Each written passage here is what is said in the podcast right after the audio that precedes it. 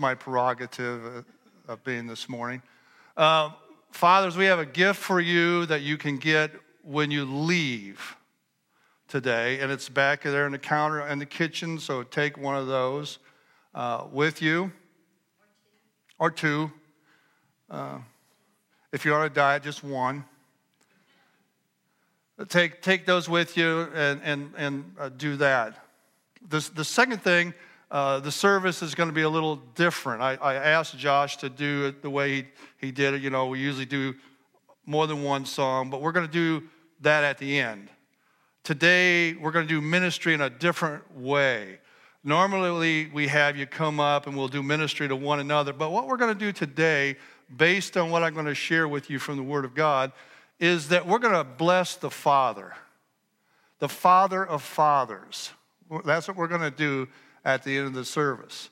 Now, also, what we, what we got to do, and, and so we're going to work all this in, is at the end of the service, leave the first three rows and then stack all the other chairs in stacks of six. Don't take them anywhere. I'll take them out of here later. But Josh is going to need some help over here to move some stuff into his office and maybe in the middle of the floor or whatever, because we got to get things away from the wall because they're going to come in and paint tomorrow. And, so all these things are going to go on.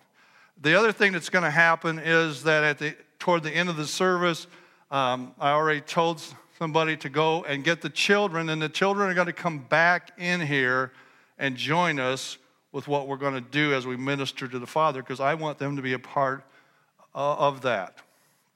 All right? So, with that, I want you to open your Bibles. Uh, Connie got in touch with me early in the week and she said, Dave, I can put the scripture on there for you. I said, No, don't bother doing that because uh, uh, it's real long. And so, if you have your Bible or you have your electronic gadget, uh, you can turn to Second Chronicles chapter 20. Second Chronicles chapter 20. And how this came about, you know, uh, quite a few years ago, uh, you know, I, I went to school and, and I learned how to do sermons and that kind of stuff. But after a while, I asked the Lord, I said, Now here's what I would like to do, Lord, if, if you'll, you'll help me with this. I would like to deliver to the people what you have for them on that particular Sunday, however you want to say that.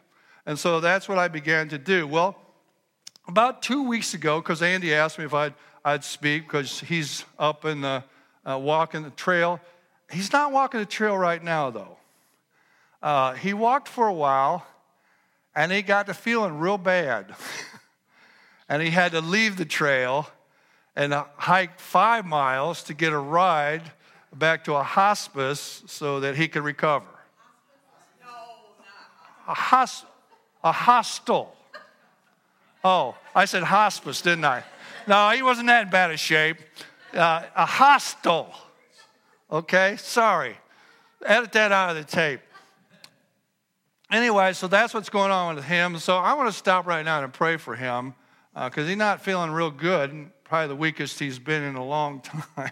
probably, Caden's probably like, yeah, okay, Dad, I got one up on you. But let's pray for him. Uh, Father, you know exactly what's going on with Andy. And our prayer is that uh, there be a quick recovery time because I know he wants to finish at least the last five miles with them. And, so I, I want to pray that you'd be with him.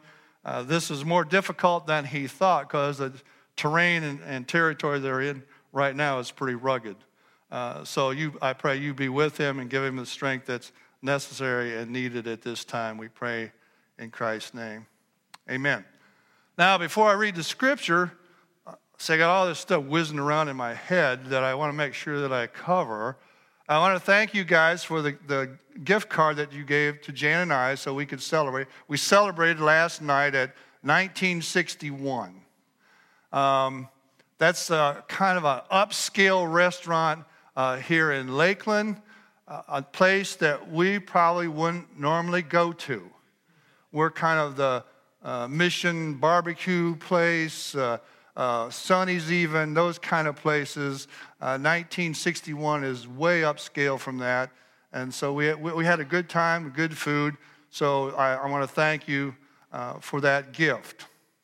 Now, back, I was telling you, so about two weeks ago, um, I, w- I was in prayer, this prayer group that I've been meeting with for 20 plus years, and they talked about Jehoshaphat. And, and, and so that started, because there are about three things that were cranking around in my mind that I might want to share, but I, I looked at that, and that's what I decided that I'm going to share about. And I've entitled the sermon, um, The Power of Praise. The Power of Praise. Now, it doesn't start out like that. And, and this story is very, it's one of the unique stories in Scripture.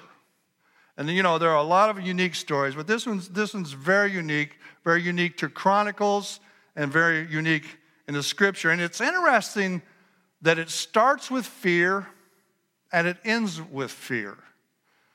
But those who fear in the beginning are not those who fear in the end. And so we're going we're going to look at that. So, beginning in verse 1 in Second Chronicles uh, 1, it says this After this, the armies of the Moabites, the Ammonites, and some of the Meunites declared war on Jehoshaphat. Messengers came and told Jehoshaphat, A vast army from Edom is marching against you. And if you know where that is, Edom is to the south of the Dead Sea, the south. Um, uh, east of the Dead Sea. And so there's, that's where Moab is, and Edom, and Ammon, and all that are down there. It said they're already at Hazazon Tamar. This is another for, name for Engedi.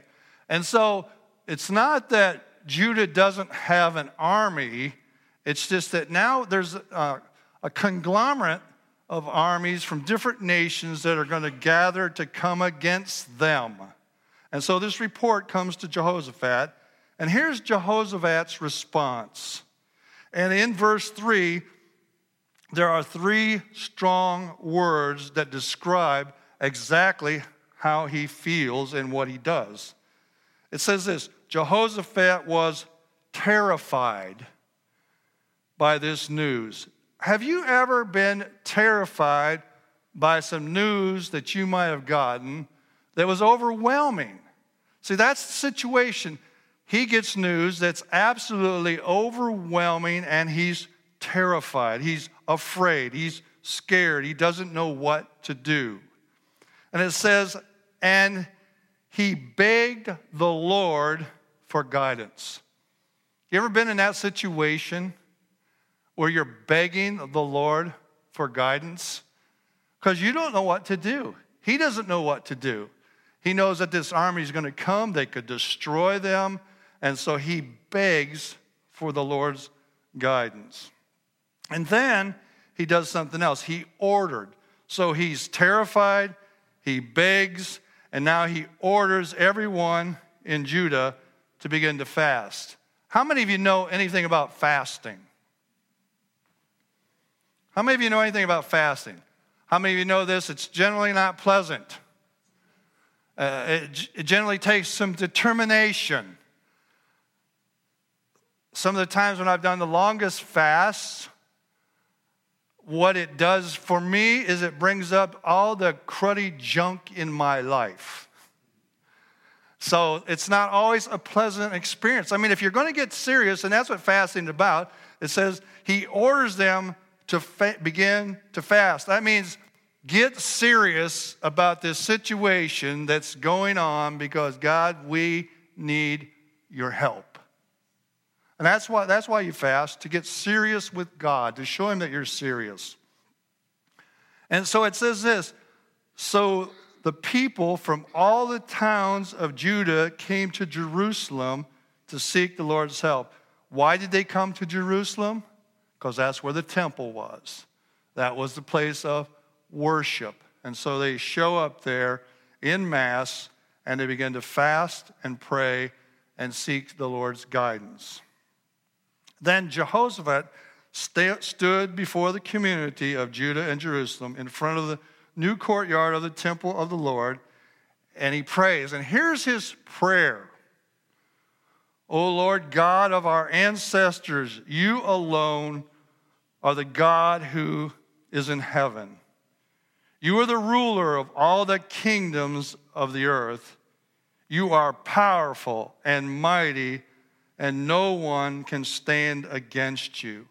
And so the first thing that he does as he begins to pray is he declares and recognizes the sovereignty of God.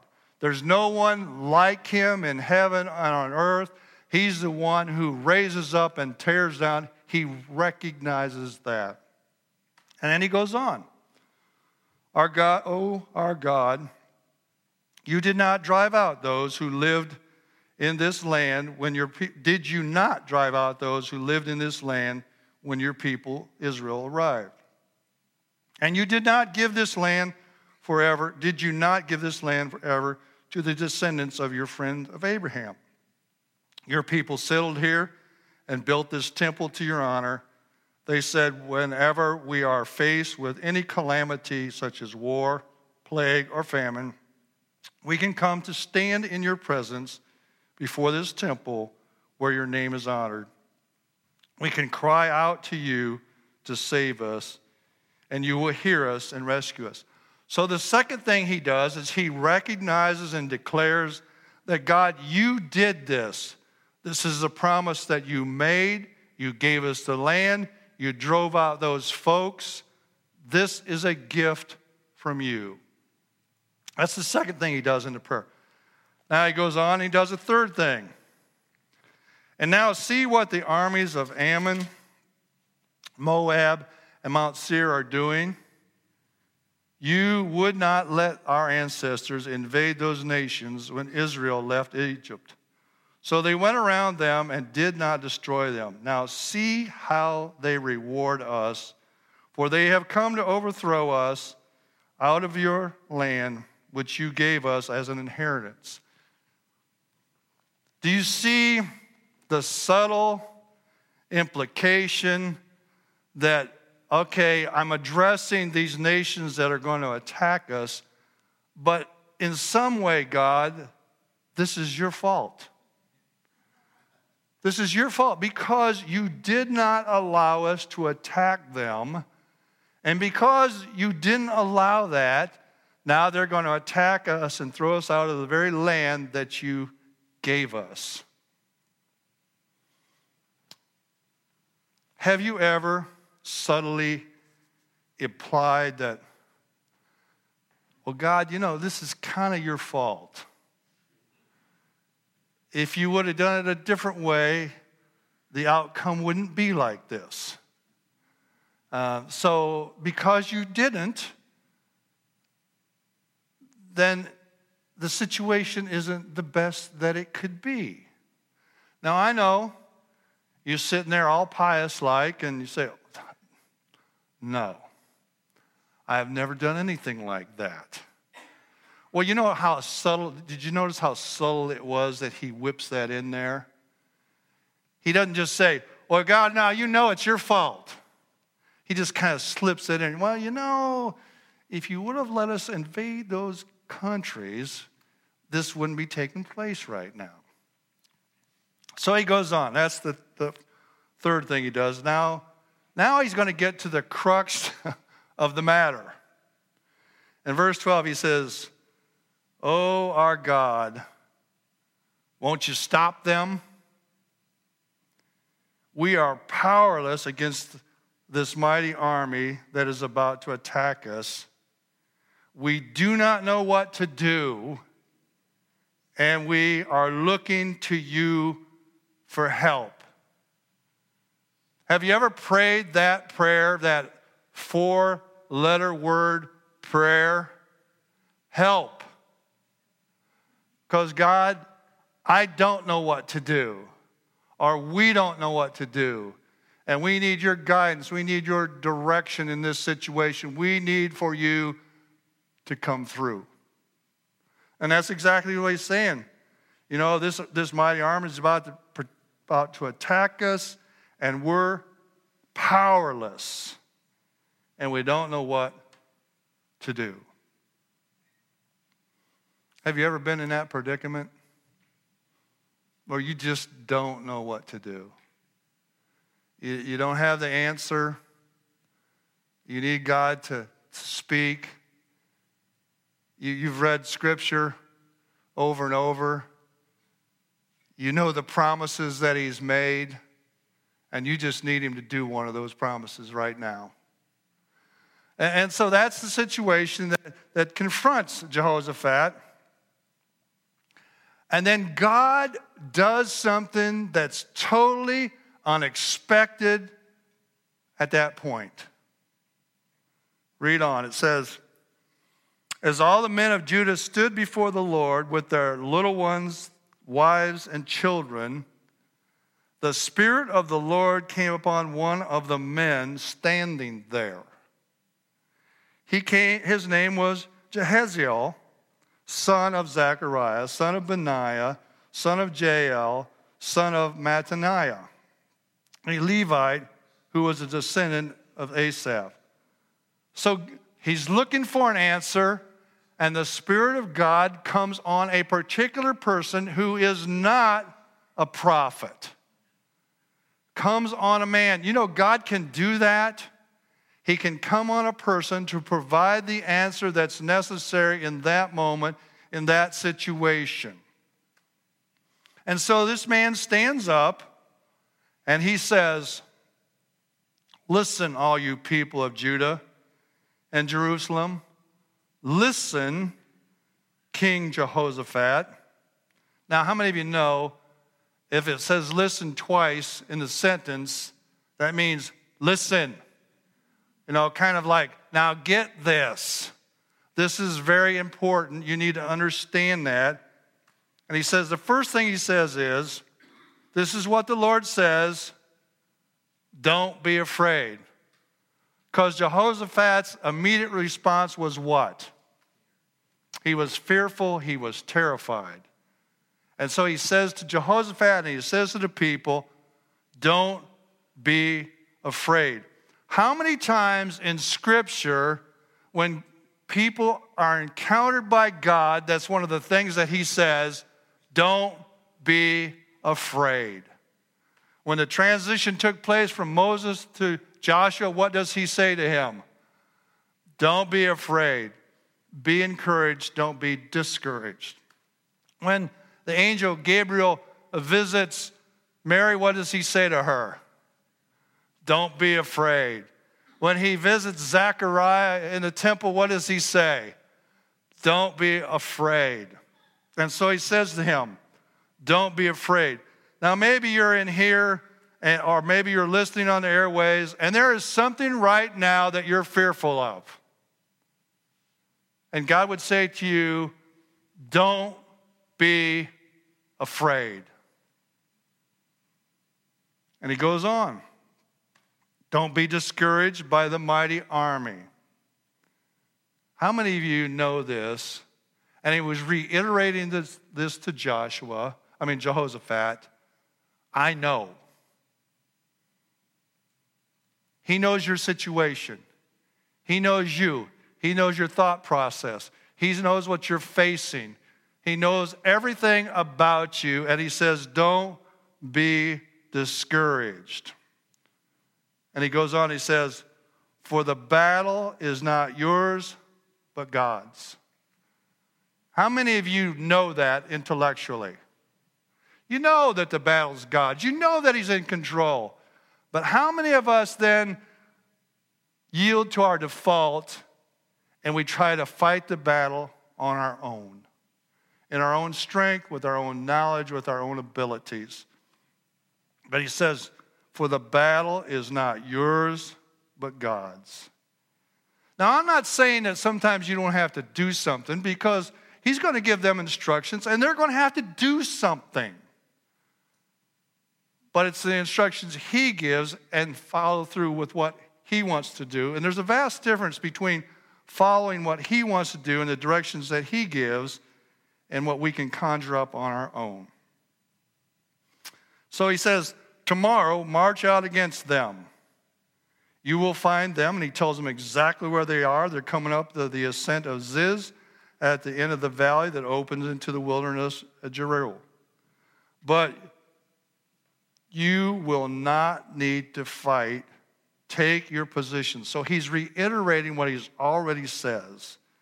And then stand still and watch the Lord's victory. He is with you. O people of Judah and Jerusalem, do not be afraid or discouraged. Go out and stand go out against them tomorrow, for the Lord is with you. And so that's the word he says. And, he, and you notice that there's, he repeats himself four times about four different things. And then he goes on. and says, Then Je- King Jehoshaphat bowed low his face to the ground, and all the people of Jerusalem did the same. They were worshiping God. They received this word from the prophet, and so they're worshiping. They're trying to put into effect the fact that they're not supposed to be discouraged, the fact that they're not supposed to be afraid. And then it says this Then the Levites from the clans of Kohath and Korah stood to praise the Lord, the God of Israel, with a very loud shout. How many of you think it's okay to shout to the Lord? How many of you think that? And so, if I told you now, I want you to shout to the Lord, you think that's okay, right? But I'm not going to tell you that. No. Sometimes I think we become fearful of what other people might think. There are times when we need to shout to the Lord. We need to declare His goodness and His greatness. And so that's what they do. And that goes, the story goes on. It says, Early the next morning, the army of Judah went out into the wilderness of Tekoa. On the way, Jehoshaphat stopped and said, Listen to me, all you people of Judah, Jerusalem. Believe in the Lord your God, and you will be able to stand firm. Believe in his prophets, and you will succeed. And so, what he does, this is the king, he stands before his people and he says, Have faith. Have faith in God, have faith in the word that he's released, and stand and see him do what he wants to do. And so, after consulting the people, the king appointed singers to walk ahead of the army singing to the Lord and praising Him for His holy splendor. And this is what they sang Give thanks to the Lord, His faithfulness endures forever. And I read that and I thought, is that all they sang? I mean, what did they do? Did they repeat that over and over? I mean, did, did you ever wonder that? If, you, if you've read this story, did you ever wonder, okay, it says this is what they sang. Now, I don't know, Josh, how you put that to music, but, you know, here they are. They're, they're singing. And, and maybe, you know, that's where we get messed up sometimes, I think, in, in worship. It, it's got to be the particular song that we like. I don't know if they like these words that much or not. I mean, I know they come from Psalm 136. And in 136, it repeats that line, His faithful love endures forever, over and over and over. And it declares all these things that God has done and all the things that He's doing. But here you are. I mean, can you imagine a general of the U.S. Army saying, Here's the what we're going to do? I'm going to send the army out, but we're going to send the choir out before them, and you're going to sing. Now, how many of you know that that takes incredible courage by the choir? Because you're going to go in front of the army.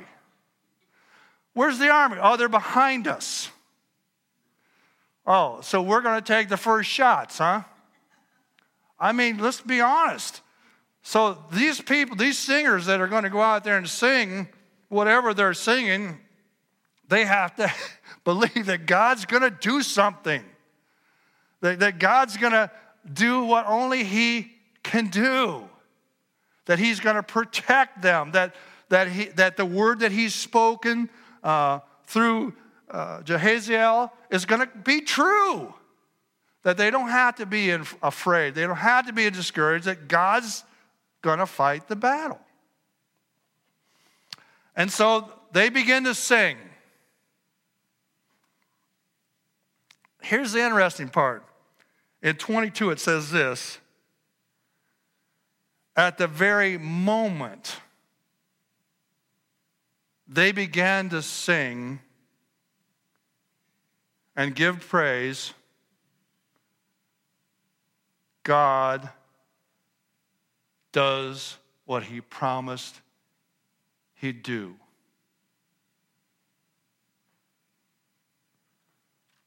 Do you get that?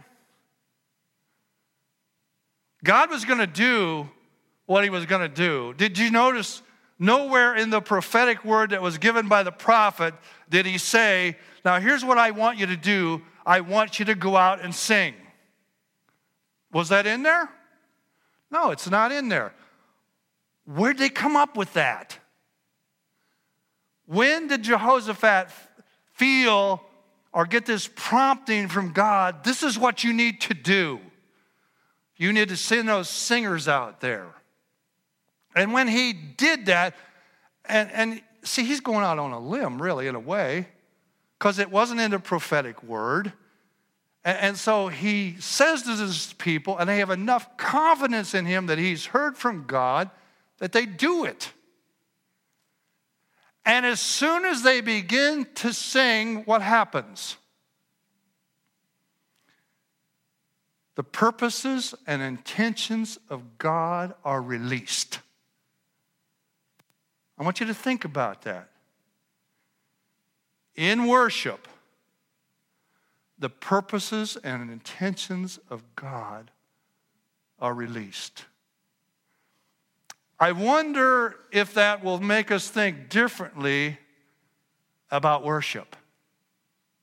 That there's something there that triggers the purposes and plans of God. I, I wonder, will that make us think differently about worship? I mean, because look at, here's their song. Give thanks to the Lord. His faithful love endures forever. Pretty simplistic, don't you think? And yet, that simplistic song releases the intentions and purposes of God. At the very moment they begin to sing, I wonder, is that true today? Is it possible that the worship of God's people triggers the intentions of God in situations. And if that's true, I wonder if we'll view worship differently than maybe that we do. Oh, gee, I hope Josh picks out some good worship songs today, ones that I like, ones that can really grab a hold of my heart. You know what? Our hearts should already be grabbed a hold of. And we could just sing. Can you imagine? We just show up here and we sing, Give thanks to the Lord. His faithful love endures forever. And he begins to release those things that he wants to release. He begins to accomplish those things, not just in you, but in the world that we live in. I mean, who, who's on your prayer list? Who needs God to release the things that only He can release? Who do you know that's bound up? Who do you know that's in a difficult and bad place, and they need God's deliverance. Could He do that? Does He do that? Or is it just a story that we read that has absolutely no meaning to us whatsoever? It only had meaning to them in that situation. And so he unleashes, if you will, unleashes his power against those who have opposition to him. Do you think for a moment that he can release his power against the demonic waves and hordes out there that trouble people's hearts and minds and keeping them in captivity? Could he do that? Would he do that? Will he do that? Now, I'm not going to read all the rest of that. What happens is he unleashes his purposes, and, and the armies, they turn on each other. And they destroy each other. It says none of them were left. And, and they go out and, and, they look, and, and all the plunder, it takes them three days to collect it all. And on the fourth day, they name the place the Valley of Blessing. Well, wouldn't you have named it that? The Valley of Blessing. This is where God moved, and it, at, at the writing of this book, it was still that title. And then it goes on, it says this And they marched into Jerusalem, verse 28, to the music of the harps and lyres and trumpets, and they proceeded to the temple of the Lord. They had seen God do what He promised that He would do, and now they're rejoicing in that. And it finishes up with this. And if you go get the kids, that would be great. Because what we're going to do is we're going to bring the kids back in here because I want them to be a part of what we're going to do, okay? And I already told her, she, this isn't a surprise. She knows that this is going to happen, okay? So when all the surrounding kingdoms heard that the Lord Himself had fought against the enemies of Israel, the fear of God came over them. How did they hear that? They didn't have instant messenger. They didn't have a cell phone. How'd they hear that? Were there people that were aware of what God had done? See, he says, they heard that the Lord Himself had fought against the enemies of Israel. They heard that. They knew that Israel didn't do it. In fact, Israel didn't lift a sword. They knew that God did that, and they were filled with fear and so it says, and Jehoshaphat's kingdom was at peace, for his God had given them rest on every side. Those people that were terrified at first because they thought that they were going to be defeated, now all of a sudden they're rejoicing, they're singing, and the enemy is filled with fear. And I'm going to end with this. Paul says in Philippians 5, and Josh, you can come on up and if you're accompanying me on the guitar, come on up, Scott. He says this don't be drunk with wine because that can ruin your life. Instead, be filled, and, and those of you know that's be being filled. It's an ongoing activity, it's not a one time situation. And you know, there's so much fuss about, oh gosh, being filled with the Holy Spirit. How does that take place? What's it all about? Okay, I don't know all those answers. But here's what I do know that the evidence of the infilling of the Spirit can be this that you're going to sing song, psalms, hymns, and spiritual songs to God. You're going to do that. That's what's going to happen. One of the evidences. And then it goes on and says this. And the second thing that will happen is that you're going to make music in your heart to the Lord. So, one of the things I know for sure about the infilling of the Spirit, and it's a continuous activity, is this you're going to sing. How many of you know God created worship? God created music. That was His doing. And so it gets twisted and perverted some, but it's God who did that. It's God who is to be worshiped. How many of you know this? In the book of Revelation, Jack Hayford said this. He said, You'll never understand the book of Revelation until you understand it's a book of worship. And how many times in Revelation do they break out in worship? They declare his value, his worth, and his majesty, and all that. How many times as Paul writes an epistle that in the midst of his writing, he breaks out into a doxology, declaring the beauty and grace and power of God? And so there's power in worship. And so here's what we're going to do. You're going to stand if you can. And we're going to worship the King of Kings and the Lord of Lords. How many of you know it's Father's Day?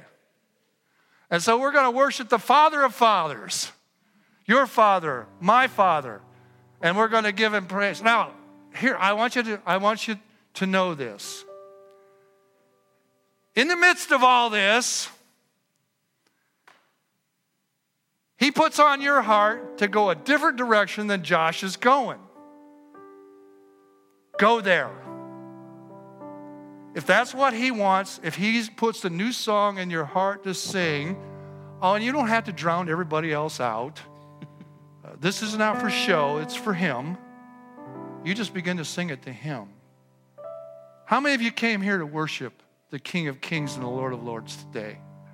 Well, that's exactly what we're going to do. We're going to worship our Creator, the one who's in control, the one who loves us and died for us and gave his life for us that we might be redeemed.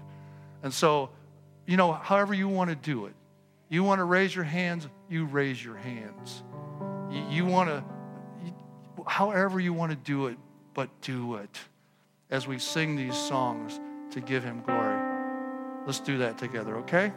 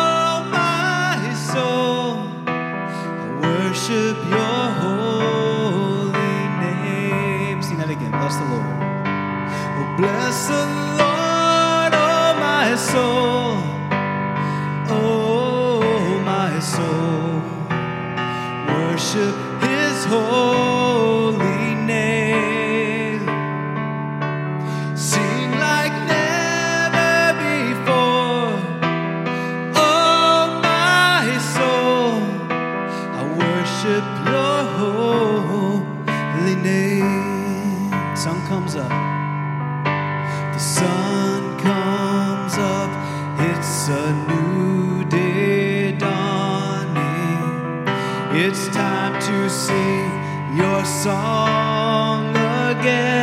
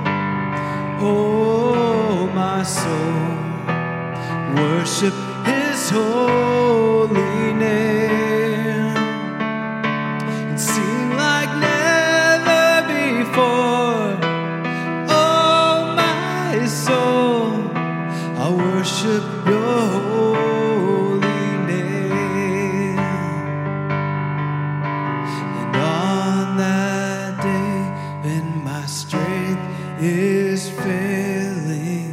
The end draws near, and my time has come. Still, my soul will sing your praise.